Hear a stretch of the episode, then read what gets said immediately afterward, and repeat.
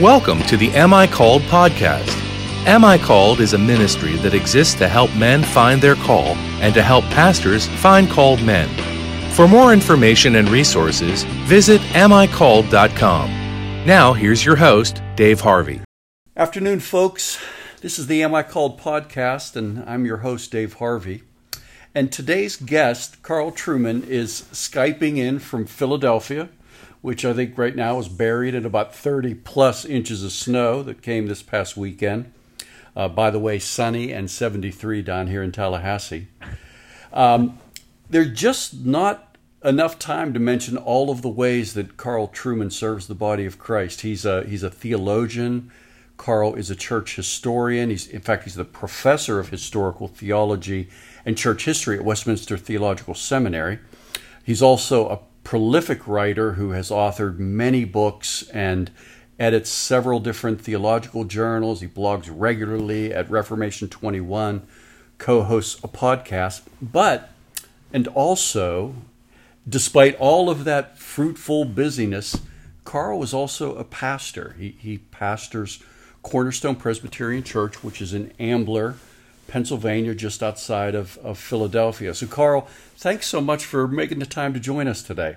That's a pleasure, Dave. Thanks for inviting me.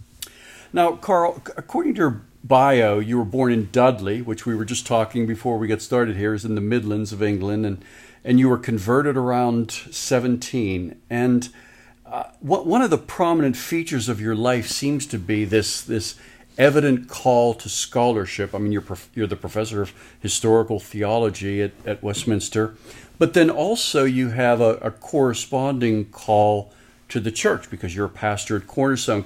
So could you talk a little bit about how the call to scholarship took shape and and how the church became located in the center of that or or the scholarship got located in the center of the church just talk about that a little bit sure well i'm a i'm a very unmystical practical pragmatic kind of person so i'm afraid it, the story has no spectacular spirituality to it i did my PhD. I was training to be an academic. I had a job at the University of Nottingham, and I then moved to the University of Aberdeen in the, the late 1990s. I was committed to being a professional scholar, professional academic, always been a churchman since I was converted, always felt that whatever job I did Monday to Friday, I should be involved in, in the local church uh, on certainly on a Sunday and helping during the week as and, as and when possible. Uh, so Westminster actually approached me in, I think it was around about the year 2000, uh, with a, an opening and asked if I'd be interested in in transferring across to the US and teaching at seminary. It seemed like an attractive op- proposition. It allowed me to teach what I loved uh, and to teach more of what I loved. Um, so I took the the call to to Westminster because it was, bottom line, an attractive attractive job offer. Uh, the call to the church emerged really over the next the next decade when I was obviously my wife and I were members of a local church. I was working uh, at Westminster and involved in the life of the local church as much as possible. Round about the year 2009, 2010, the congregation we were involved in took a heavy financial hit with the, the economic downturn, had to let the, the full time pastor go. And it became patently obvious that the church would only survive with if somebody was willing to take the task on part time. And I happened to be the man in place at the time, mm-hmm. as I was doing most of the preaching at that point anyway, with the, the passing of the previous pastor. Uh, I threw my hat into the ring and said, Look, I'd be willing to do this this part time. I think it's appropriate that it's a salaried position, even if it's not a great salary, because people should be invested in the ministry of the word in the, in the place they are.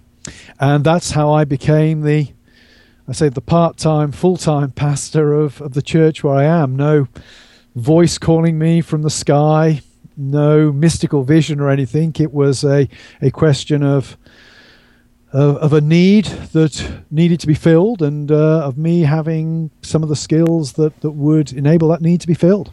Which is probably more more typical of how how calling happens. And uh, you know, it's funny you talk about being a, churchman. I I uh, I was thinking about um, has just written this book on J.I. Packer, and I know you've thought a lot and, and studied a lot about Packer, and he has this line about Packer's conversion that says something about how how once he was converted that that the idea of being called to to ministry kind of gradually I think he said seized the sovereignty of his mind. And uh, and there was the sense that he knew he was called to be a scholar uh, and and he describes himself as being kind of shy and introverted but he still moved towards the church. And I you know as you talk about being a, a churchman is is there a sense where in the UK or in England in particular that that that that was those two things always seemed to go together at least in the first half of the century or there, there was was there something about Packer's theology that located the church in the center of what he should be doing or near the center of what he should be doing uh, I think that certainly in the UK when I was converted, the, the idea of not being involved deeply in the local church was not an option. All the churches, both Baptist and Presbyterian, I was involved in in the UK, put a high premium on being involved actively in the local church. So that certainly was part of the the evangelical culture uh, in which I found myself after after conversion. Um, I, I think the if, if I had a criticism of, of, of, UK culture, perhaps sometimes it doesn't put a high enough premium on the ministry as a distinctive calling, if I could put it that way. Everybody is expected to be involved in the local church, but the idea of the ministry as a distinctive calling has perhaps not been as accented as it might have been over the years. There's a certain democraticness, certainly to the free evangelicalism that I was involved in uh, where where the call to the ministry may not have been been something uh, considered particularly special. And when you use the word distinctive, Carl, what what distinguishes it in your mind? I think that the, the call to to ministry. I mean, Paul in his pastoral epistles makes it very clear that uh, to hold a position of, of, of, of rule and of teaching in the church, it's more than just being able to to teach well and it's not something that is is open to everyone. The humblest believer is a member of the church, but in order to be an elder, in order to to be involved in the teaching ministry of the church, certain other things need to be in place as well. And as Paul lists them, they are primarily what I would describe as as moral qualities. There are uh, certain other characteristics there, but the the call to the elder is not the same as the call to be a Christian. We're all called to repent and trust in the Lord Jesus Christ. Not all are then called to hold position of, of rule, authority, teaching within the church. And and the moral, well, in in some ways, I guess the the moral distinctions, the character requirements, the, though true of all believers, and all believers have a call to that. There is some sense where the one called to elder has to distinguish himself in that area or at least be an example in that area.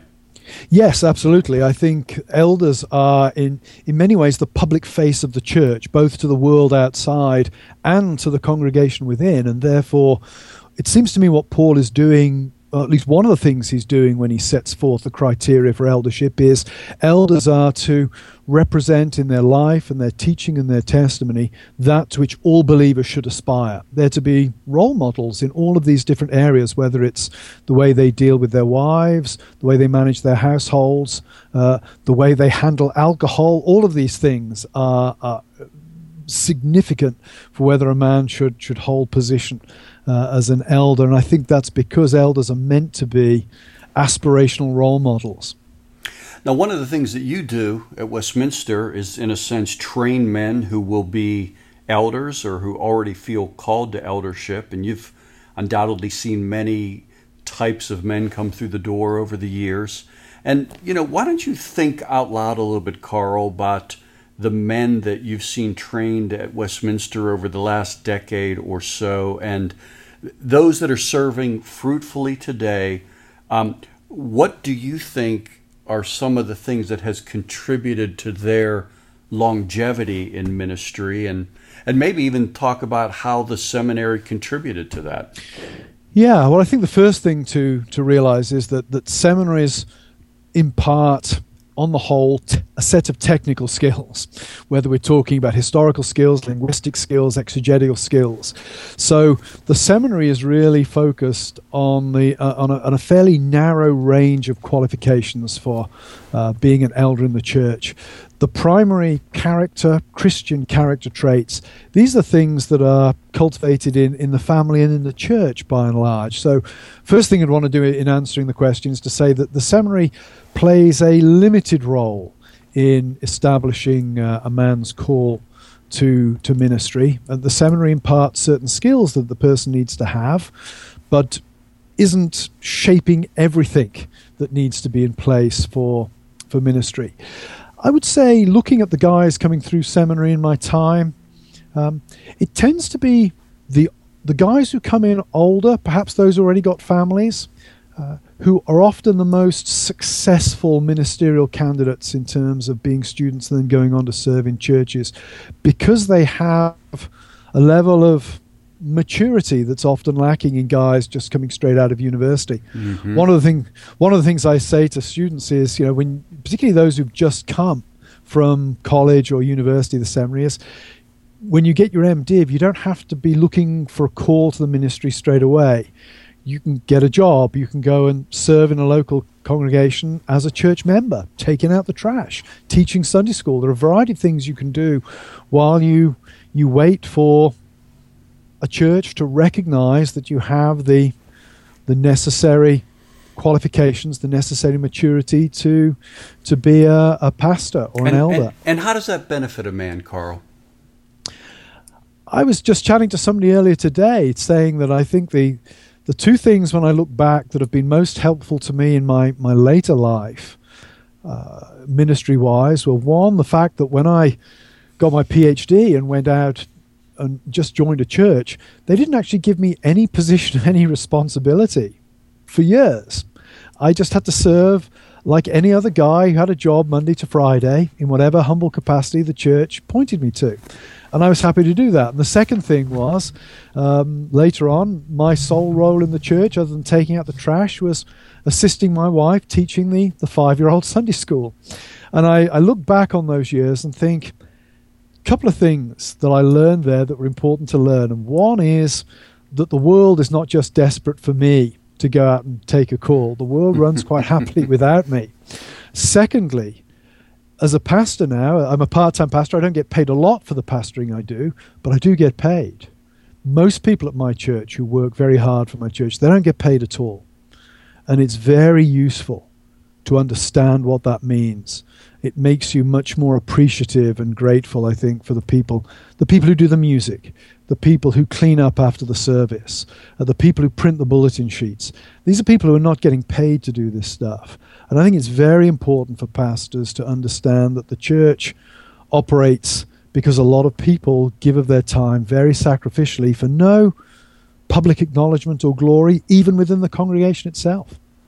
Yeah, I'm I'm in an environment now where there are lay elders, um, having come out of a of a culture where most of the elders were paid, um, and and both models have have certain benefits to them. But one of the things that that I've noticed is that the lay eldership model and the one that I'm enjoying right now, it, you do have those men around you that are far more in touch with just what it's like to be serving in the church without compensation and uh, and and doing it for a whole different set of reasons.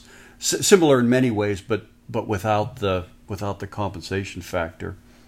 Yeah i get very annoyed about ministers and pastors who whine about how tough their lot is and i know there are pastors out there full-time pastors probably earning less than i'm getting as a part-time pastor there are pastors out there for whom life is very hard but there are others who just complain about it all the time. And I, when I look at my congregation, I think almost everybody in my congregation has a tougher life Monday to Friday than I have. Most of them are in very hostile workplaces. I have the luxury of teaching at the seminary during the week. It's not particularly hostile. And then preaching the gospel I love at the weekends. That's a pretty good deal, to be honest. And and I find the the idea that that men who have been protected from the world to some extent complain about their calling all the time. It's it's just very annoying, I have to say. Do you think there's a uh, is there a, a vulnerability that a, a, a man in ministry would have uh, that he would be more prone to spiritual attacks that have to be taken into account there? I think so. I, I think uh, obviously if, if you're going to bring the church down, the people you want to go after are the public face of the church, the leadership of the church. So it would seem to me that if we do live as we do in, in a universe that's subject to supernatural spiritual conflict, the elders and the ministers are going to be peculiar targets of, of attack. Mm-hmm. So, absolutely. And that attack can come in many forms. It can come externally we're all aware of, of sexual temptations and financial temptations, and it can come internally in terms of self pity, despair, bitterness of soul, cynicism. Uh, but certainly, I think uh, elders and ministers are obviously walking around with great big targets on their back. Congregations, of course, should, should pray regularly for their pastors and ministers that they will be protected from these things. Carl, you mentioned uh, being annoyed by by whining pastors. I, I, know something else that has has annoyed you has been the existence of the celebrity pastor culture within, in particular, the United States. Although I think we would agree that it's not confined to the United States. No. It certainly is manifested somewhat uniquely there. Why don't you, Carl, just take a few minutes and, and help an American pastor who's listening uh, discern their own culture? So, in what ways? Is the American culture particularly vulnerable to celebrity pastors, and uh, how do we resist those impulses?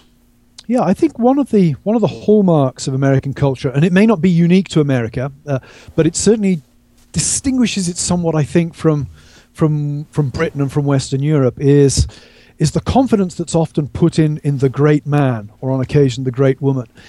Even the political system reflects that, and you have the you know, the president of the United States is a, I'm not talking theologically here, but he's, like, he's a charismatic figure. And people invest an, a huge amount in, in particular individuals. That's kind of exacerbated, fueled at the popular level by, by Hollywood, where film stars carry huge cachet.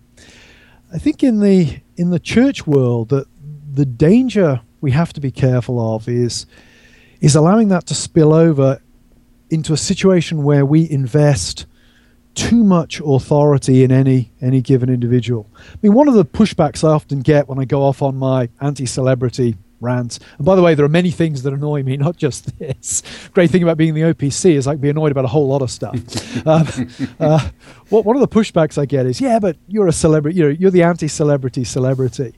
I, I'm using celebrity when I when I sort of rant against celebrity culture in to mean more than just well known I mean men in whom people invest peculiar authority, not because of the position they occupy within an institutional church structure, uh, and to which they would therefore be accountable, but men who've had huge authority invested in them simply because of who they are. And we could all name names, and, and not all of these men have sought this. You know, the problem isn't always with the celebrity guy. Sometimes the problem is with the celebrity fanboys who invest the authority in this man, even though he doesn't want it invested there. Um, you know, Mark Driscoll would be a great example of, of this, in that at the end of the day, what happened at Mars Hill indicated that the church was really him. It was rooted in his personality, it was rooted in his books, it was rooted in his personal charisma. How do we avoid this as pastors? Well, I think on one level, if you are a pastor with a public profile, and every pastor has a public profile, it may be a small one, it could be a larger one. One has to be, one has to do a few things. One, make sure that one does not develop a culture of false intimacy with people you don't even know.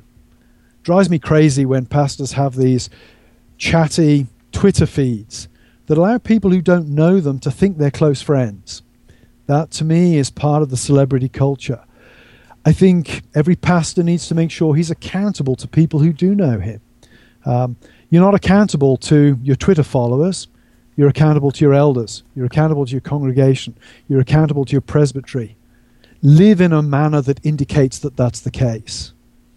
Um, thirdly, I think be very, very careful about how you market yourself and how you allow other people to market you it's a fine line between getting your message out and getting you out there, if I could put it that way. And the line may be drawn in different places for different people. But I think being very self conscious about how we present ourselves to the public is, is critical. So the, the fundamental issue goes more to the motive and the intent of the man. The, the main difference between the British culture and the American culture is that fa- the fan base would be more oriented to follow over here. Is that am I understanding you correctly? I would say oriented to follow different things and, and, and British sport is a good it makes a nice contrast here. You can make the, the cultural comparison using sport. I'm struck how in America so often the focus is on individuals within the team. The big name quarterback or the big name basketball player is kind of bigger than the team he plays for often. In the UK, with the exception of David Beckham, who was something of an anomaly, you follow the team. No player is more famous than the team. Uh, if, if, if the British have a problem, it's we place too much confidence in institutions. We can make our institutions, whether it's the BBC or the National Health Service or our sports team, we can make them into our celebrities. Over here, it's rooted much more in the man, in the big personality. And I think that's potentially more dangerous for the church than putting one's confidence in an institution. So because the Spurgeon, church, the Spurgeons, and the Whitefields would be more outliers in that construct. I would say so, and you know, Whitefield's an interesting example because in some ways he was a celebrity. He he wrote these journals that were meant for publication. He cultivated his public image in a way that, frankly, I'd say that's not appropriate you know, Whitefield was a great man and a great preacher, but he did things, I think, that that puffed his cause more than they puff the gospel at points. I know it's heresy to say that in an evangelical environment, but Whitefield was a he was a big self promoter. Spurgeon less so. I think Spurgeon had greatness thrust upon him less than he cultivated it for himself. But Whitefield, he knew how to use the press. There was a reason why the press were always there when he was excluded from the pulpit. Whitefield had probably tipped him off that he was going to be excluded from the pulpit. Yeah, there does some, there does seem to be something that's just endemic to um, uh, to America. Something of the I don't know if it's the you know the, what, what what we might call as Americans the the rugged individualism that's kind of part of our inception, throwing off the tyranny of Britain. Yeah. Uh, no offense intended. uh, but you know, just that that rugged individualism that's yeah. that's now in our DNA, so that we yeah. celebrate the the the standalone leader, yeah. and that's more important to us than the team. Yeah, and again, I would I would make a comment say that's not entirely a bad thing. Often, what one finds in church history is that a man's strengths are also his weaknesses, and vice versa. Martin Luther's a great example. If he'd not been ultimately a bull-headed individualist, he would not have been able to take the heat that was coming his way in the 1520s. There would be no Reformation. On the other hand, it was Luther's bullheadedness that made him a disaster at points as well. So uh, please don't read what I'm saying as a criticism of American rugged individualism. It's what I'm saying is there are strengths here, but there are also vulnerabilities and it's being aware of those vulnerabilities that probably helps us to compensate for them. Is there a, is there a strong side to the celebrity culture then?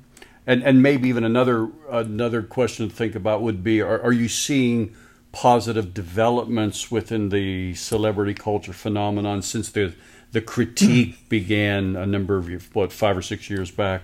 Yeah, well, I think on the whole, my critique's been roundly ignored, and now I'm not actually referenced on any blog of any So they certainly, the celebrities certainly dealt with my potential celebrity fairly decisively, I think. But you know, joking aside, I think um, one of the good things that's come out of it is people read good stuff because certain people write it.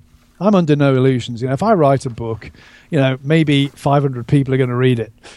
If John Piper writes a book, 50,000 or 100,000 or 200,000 people are going to read it. So it's good to have celebrities who are writing good stuff, have them writing books. It gets the message out there. So certainly the the exposure that the celebrity culture has given to good teaching is a good thing. The trick that we've got to try to pull off is making sure that the it's the good teaching that people get their teeth into and focus on, and not ultimately the man who is who is promoting it.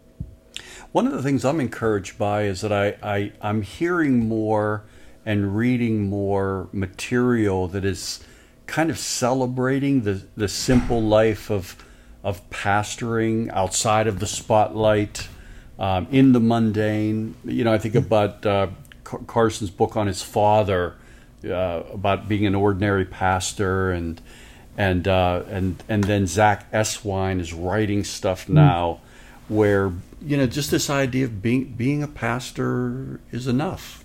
Yeah, and I'm hearing that more, and I wonder in some ways if that isn't fruit from some of the critique that's going on of the celebrity pastor culture. It it could be, and it's certainly important because you know, bottom line, most of the guys I teach at Westminster who go out into the pastoral ministry, their experience is going to be closer to that of D.A. Carson's father than it is to that of Tim Keller or John Piper. Uh, it's not going to be exactly the same, but they're going to be working away in a congregation of 50, 100, maybe 150 people.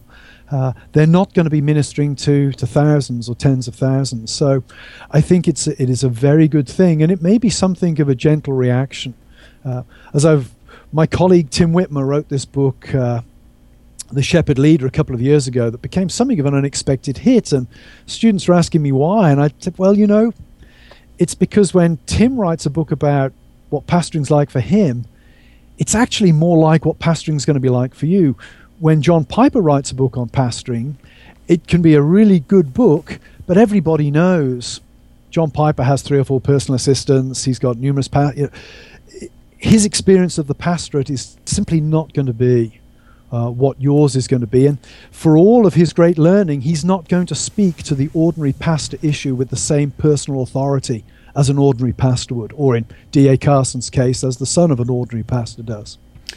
Well, I sure am glad that Witmer's book is circulating the way that it is. It's a great help to us all. Yeah.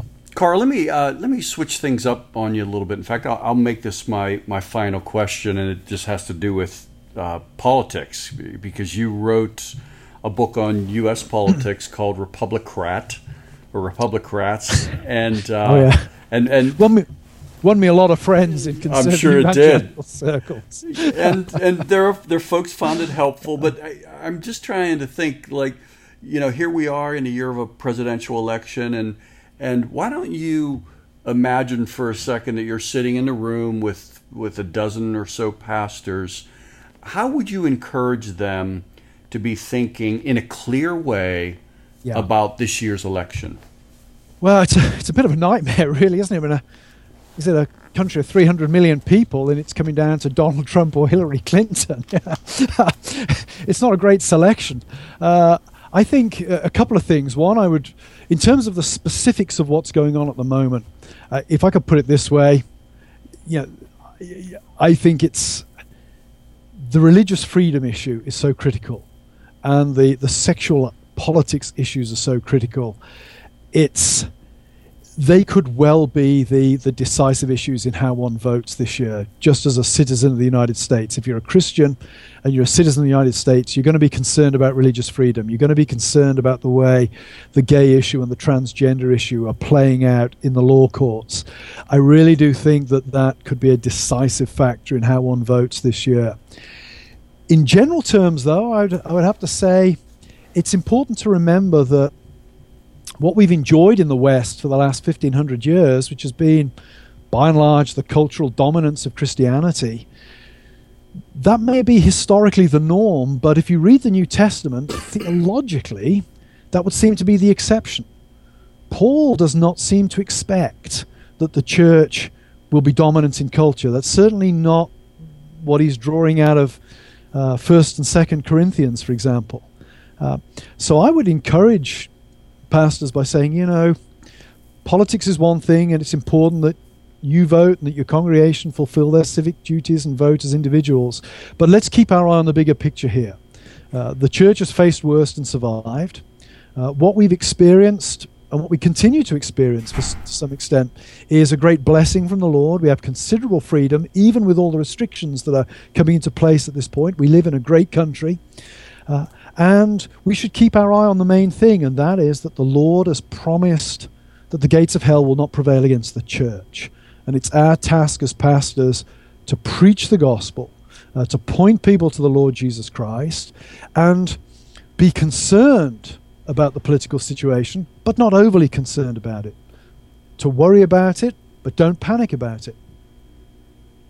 That's a that's very wise counsel, I think, and very timely counsel, particularly with where we are and how Christians are are temp- where they're tempted to go. Carl, to, to what extent should a should a Christian be examining the belief system of the candidates to evaluate how Christian they are?